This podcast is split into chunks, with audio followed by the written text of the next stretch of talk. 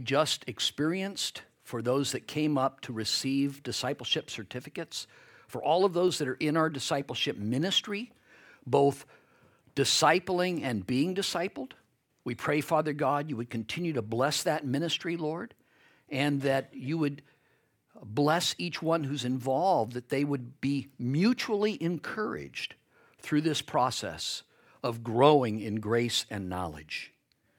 Now, Father God, I ask for your blessing on the preaching of your word. Help me to clearly communicate this message that you've laid on my heart for your people. I ask this in Jesus' name. Amen. Praise the Lord. Well, this morning, uh, if you have a Bible, I'd like you to open it up to Romans chapter 1, verses 8 through 15, as we continue our study through the Apostle Paul's letter to the Roman church.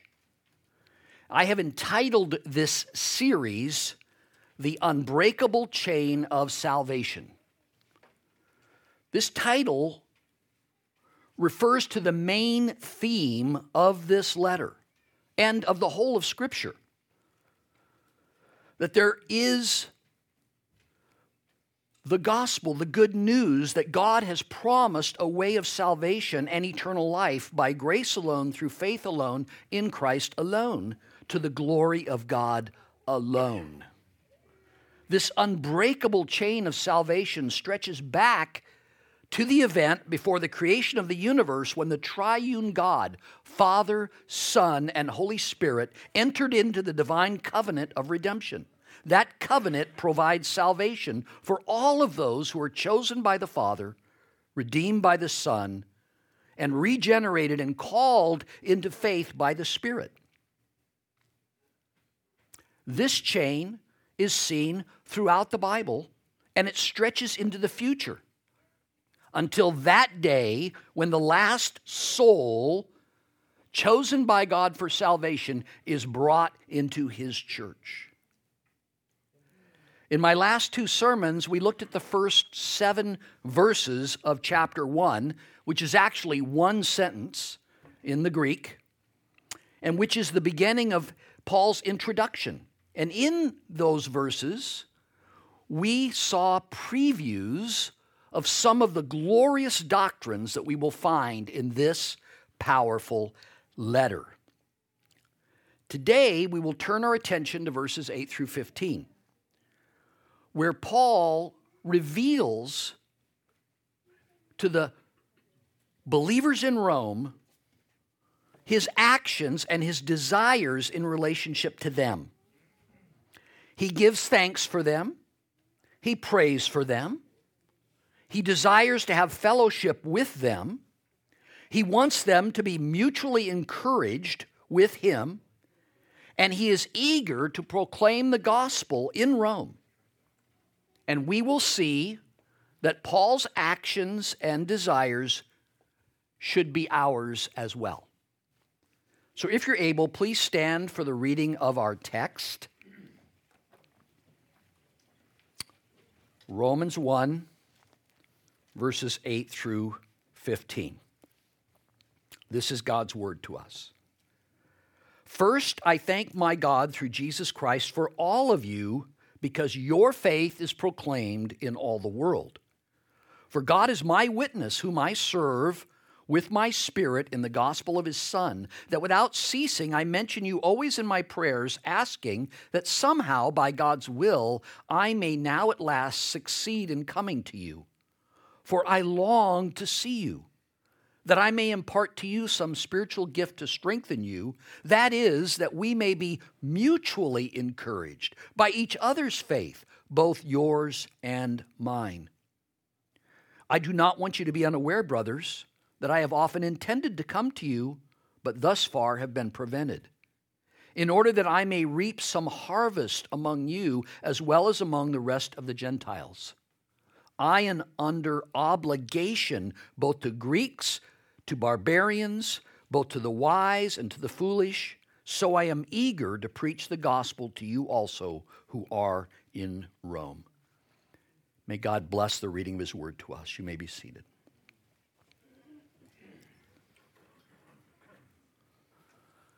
The first thing we see in our text is that Paul is giving thanks to God for the believers in Rome.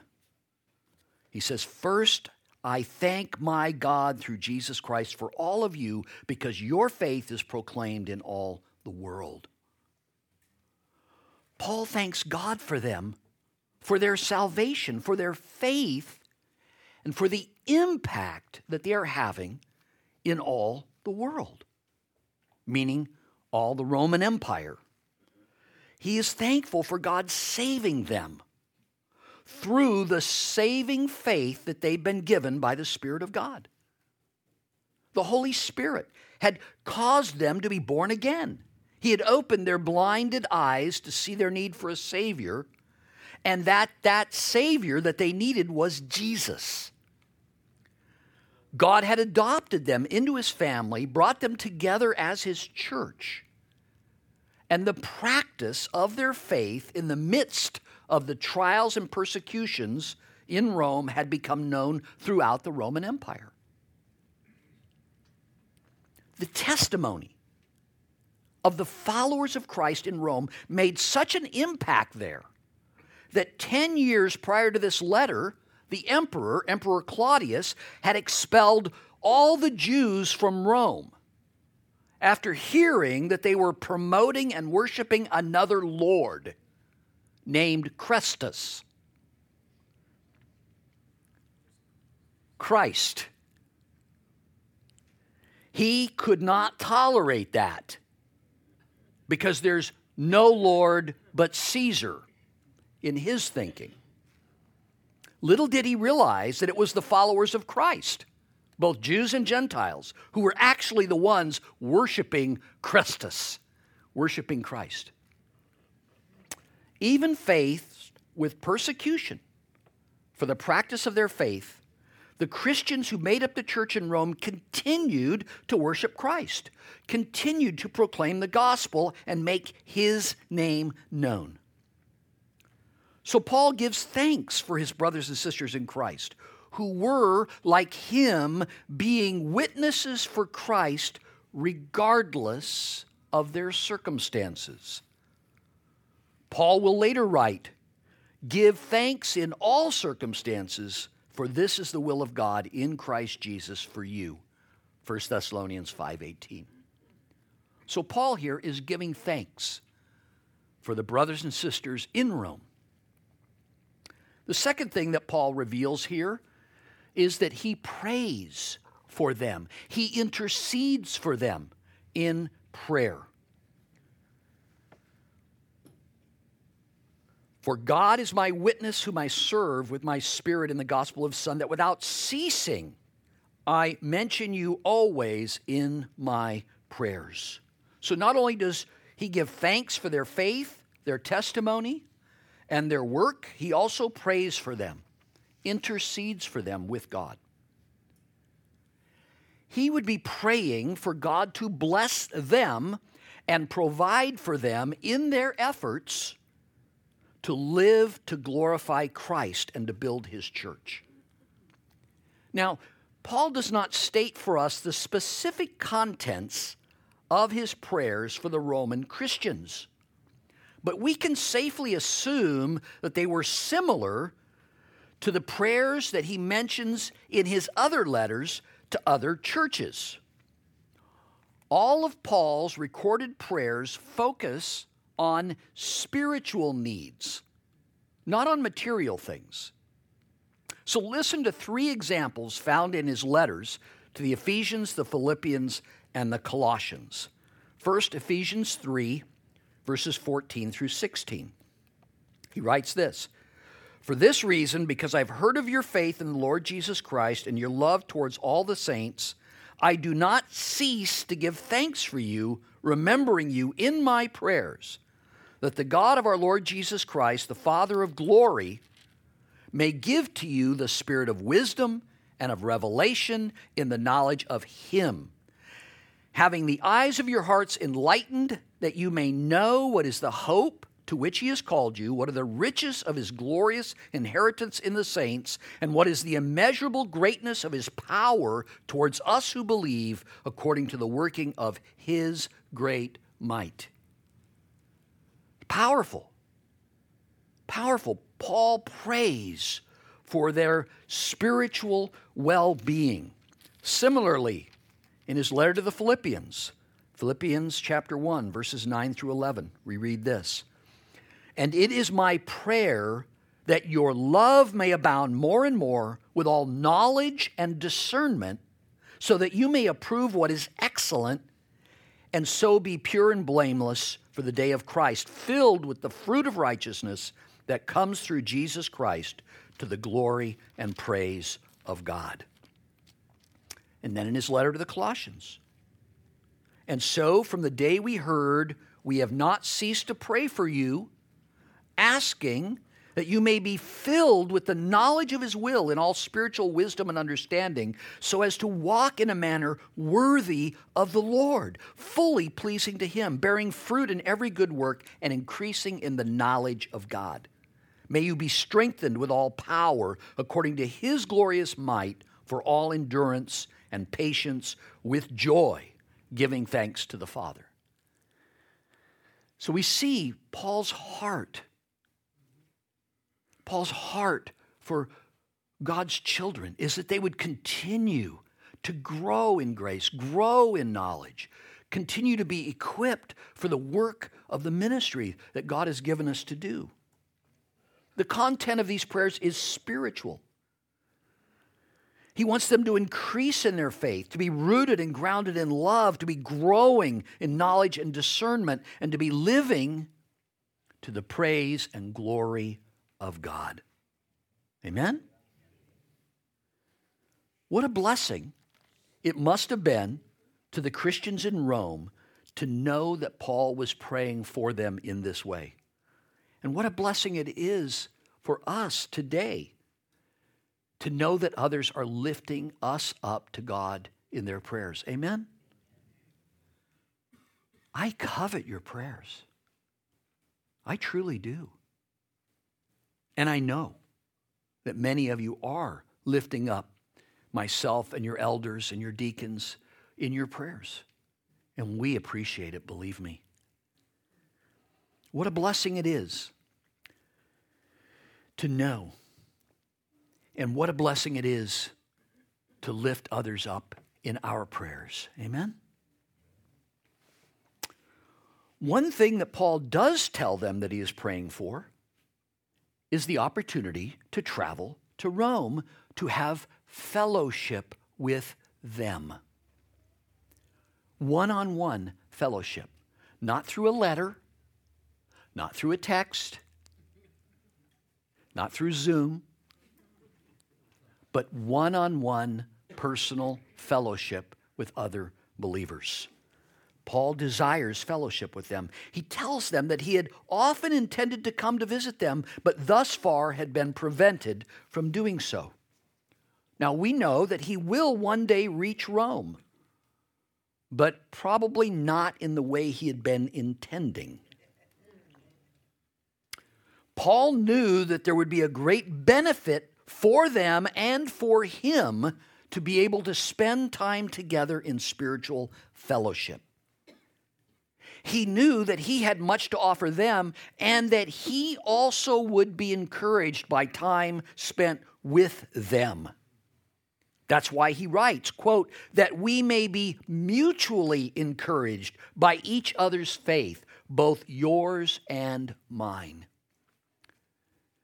For all of you involved in discipleship, this becomes so real. As we are discipling someone else, we ourselves are being blessed by it. You heard that in the testimonies today of these that are involved in discipleship. Both the discipler and the one being discipled is blessed. And it's true in our spiritual fellowship together. I am greatly blessed to spend time with my brothers and sisters in Christ. It is a blessing. The word in the Greek here for mutual encouragement is a form of the word parakaleo, meaning to come alongside, to comfort, to strengthen, to encourage. Now, Paul believes this is very important because he uses this word six times in five of his letters. Why does he stress the need for this? These believers in Rome had been saved by God's grace. They had put their faith in Christ. They'd been baptized into his body, and they were filled with his spirit. Did they really need other Christians to come alongside of them to strengthen and encourage them? Yes. Yes. We all need that. No Christian is to attempt to live for Christ in this world alone. We are to be in spiritual fellowship with other believers as often as is possible. This is revealed in all of the one another commands of Scripture. That we're to love one another, encourage one another, build up one another, pray for one another. Brothers and sisters, we can't do that if we're in isolation from others. The Apostle Paul acknowledges his own need here to be mutually encouraged. And if Paul needed that, you and I certainly need that as well. We will suffer spiritually if we are not gathering together with other believers as often as we can. This is stressed over and over again in the New Testament. We are members of one another, members of the body of Christ. And to really enjoy the benefits of being members of the body of Christ, we have to be members of the body of Christ. In other words, it can't just be theoretical. We've got to practice it. The classic passage that teaches us this is Hebrews 10, verses 24 and 25. Let me read that to us. Let us consider how to stir up one another to love and good works, not neglecting to meet together, as is the habit of some, but encouraging one another, and all the more as you see the day drawing near. So, in this simple verse, we have two times that we're commanded to do something with one another. We're to stir up one another to love and good works, and we're to encourage one another. And we're also commanded what we shouldn't do. Don't neglect meeting together, as is the habit of some, because it is not good for us to not meet together. We need this. Amen? We need this. We need to be stirred up to love and good deeds.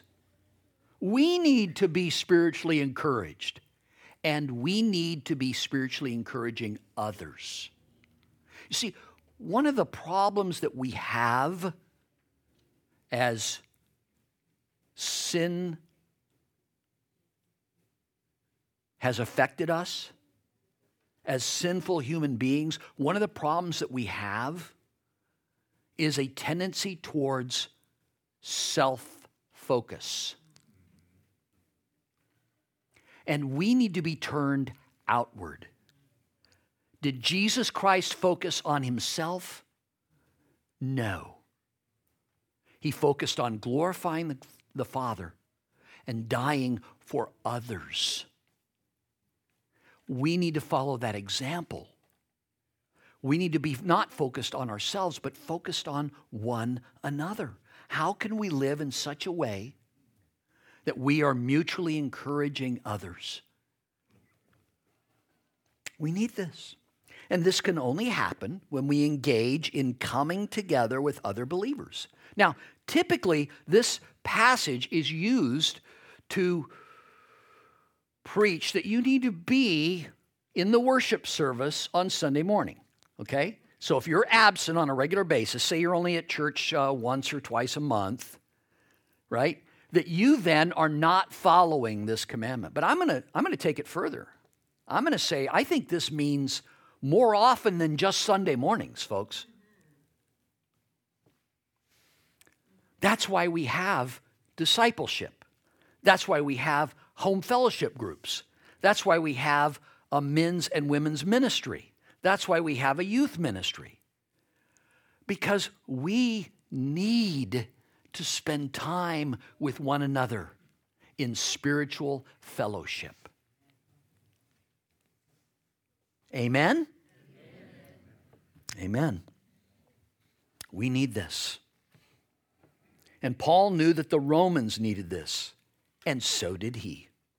We all need which God, that which God supplies to us through our brothers and sisters in Christ.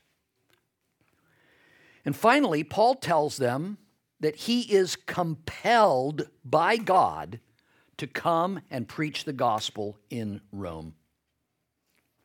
Paul's desire was to be used by God to bear fruit, spiritual fruit in the lives of others. God had turned Paul's life around. God had opened his blinded eyes to see Jesus for who he truly was the Son of God, the Messiah, sent into the world, the Savior, who had died and rose again to pay the penalty for Paul's sins, his many sins. And God had brought Paul to his knees in repentance God had caused him to be born again into eternal life. God had given him the gift of saving faith and called him to trust in Jesus Christ and him alone for his salvation.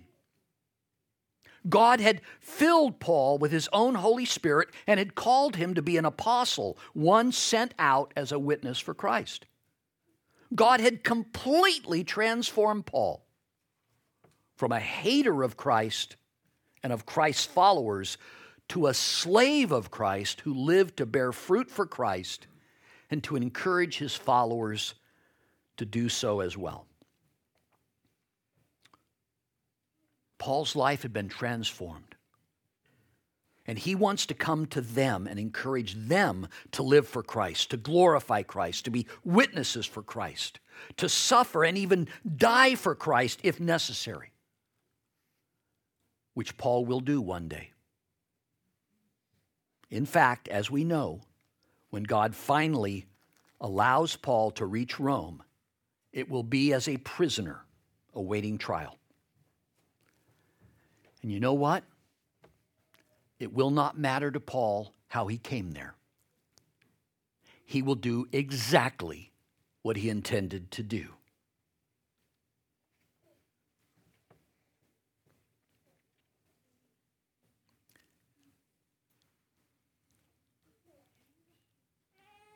You see, Paul was compelled to live to the glory of Christ, to proclaim the glories of Christ, the excellencies of Christ, the love, the grace, the mercy, the power, and the authority of Christ. This is why he wanted to visit Rome, so that he could be used by God there as he had in so many other places. One of the chief ways that God had worked through him was in his proclaiming the gospel message.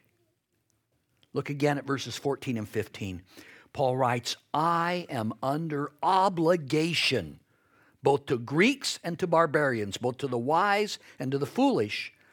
So I am eager to preach the gospel to you also who are in Rome. He says, I am under obligation. So that brings up the question what kind of obligation did Paul have? Well, I believe it's the same obligation that every person has if they've been saved by God's grace through faith in Jesus, the Son of God. That is the obligation to extend that grace to others through the proclamation of the gospel. Think of it this way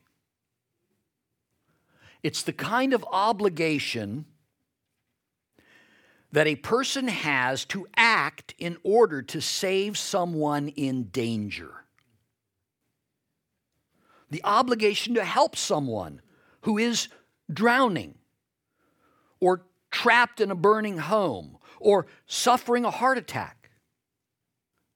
When someone is in great danger, we are obligated to help if we can. Amen? We all know this is true, but how does it apply here?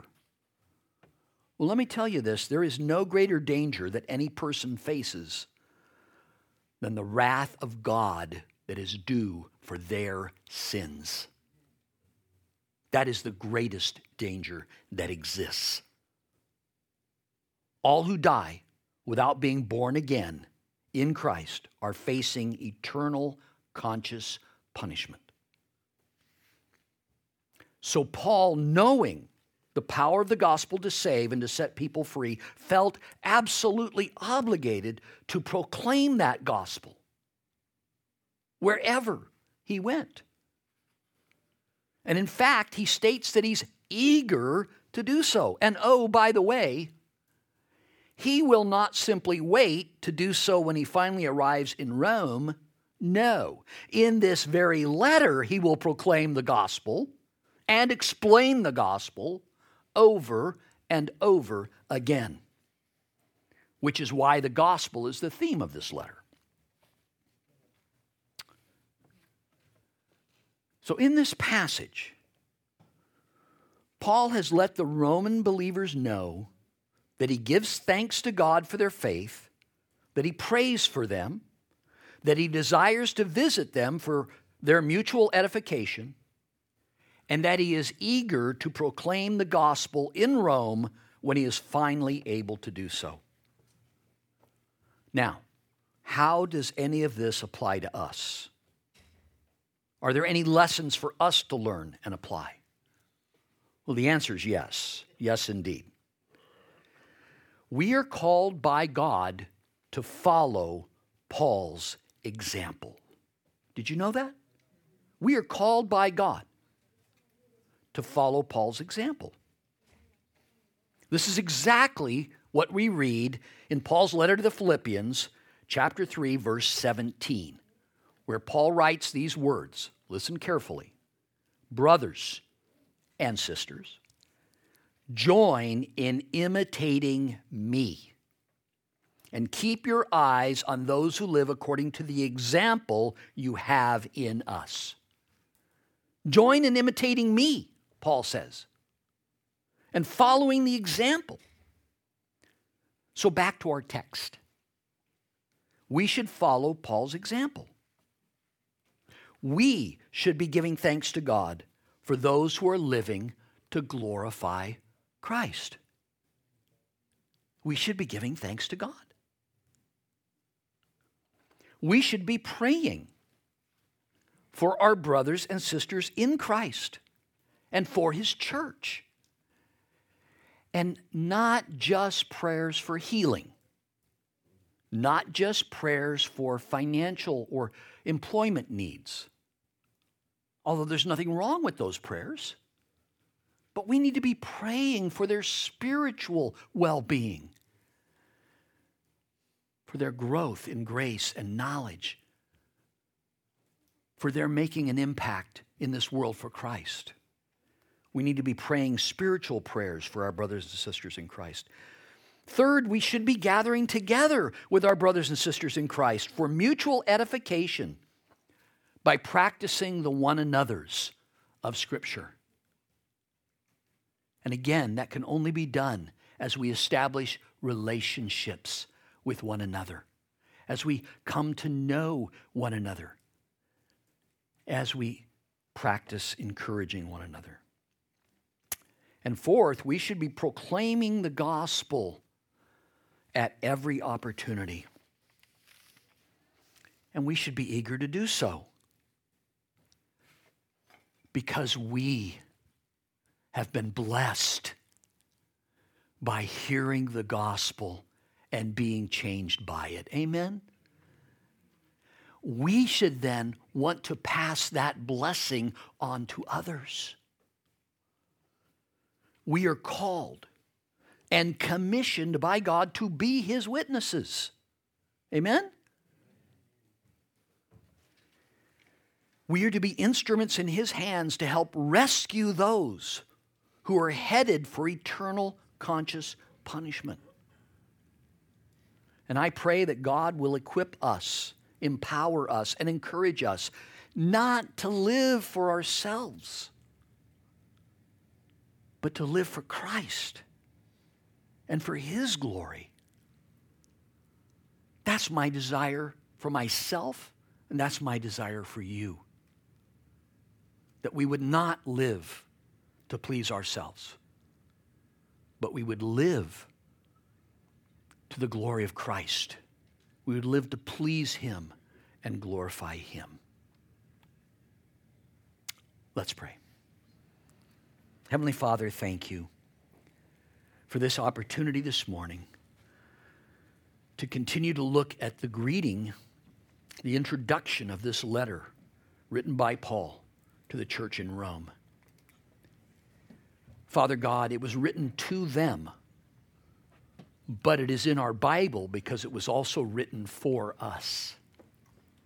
For us to hear, to read, to learn what it is that we should be doing as your beloved children, as those who have been saved by grace alone, through faith alone, in Christ alone, and all of that a gift from you, Father, just as we have celebrated here today.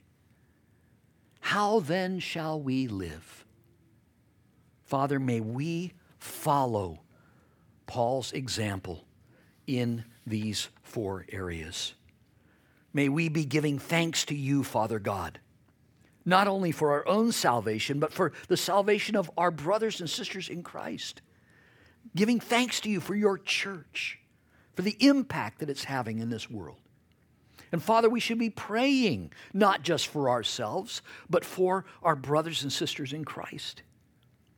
Even those that we do not know in other places of this world where they are suffering for Christ, suffering persecution, even dying for Christ. Father God, may we lift them up in our prayers. May we lift up the missionaries that we support, the missions organizations we support. Father God, make us people of prayer. And Lord, we know that we should be gathering together as often as possible with brothers and sisters in Christ so that we can encourage them and they can encourage us, so that together we can grow in grace and knowledge and be equipped for the work that you've given us to do. So, Father God, draw us into those opportunities for fellowship. And Lord, we know that we should be proclaiming the gospel whenever we have opportunity. So, God, strengthen us, empower us, help us to overcome our fears, and simply share who Jesus is and what he has done. To share the hope that we have in Christ. Help us in this, Father God, so that you might be glorified in us, in your church, in this world. We ask this in Jesus' name. Amen.